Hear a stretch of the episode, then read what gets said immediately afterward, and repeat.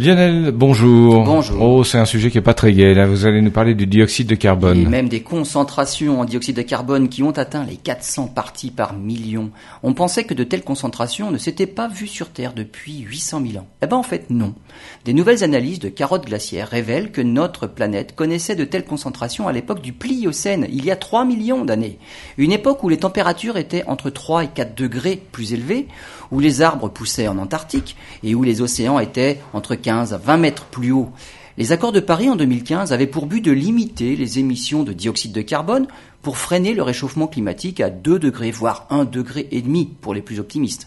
Et l'année 2017 a connu des émissions de dioxyde de carbone qui ont battu tous les records. La Terre a déjà connu des quantités de dioxyde de carbone même supérieures, mais l'accumulation des gaz à effet de serre s'était faite pendant des millions d'années.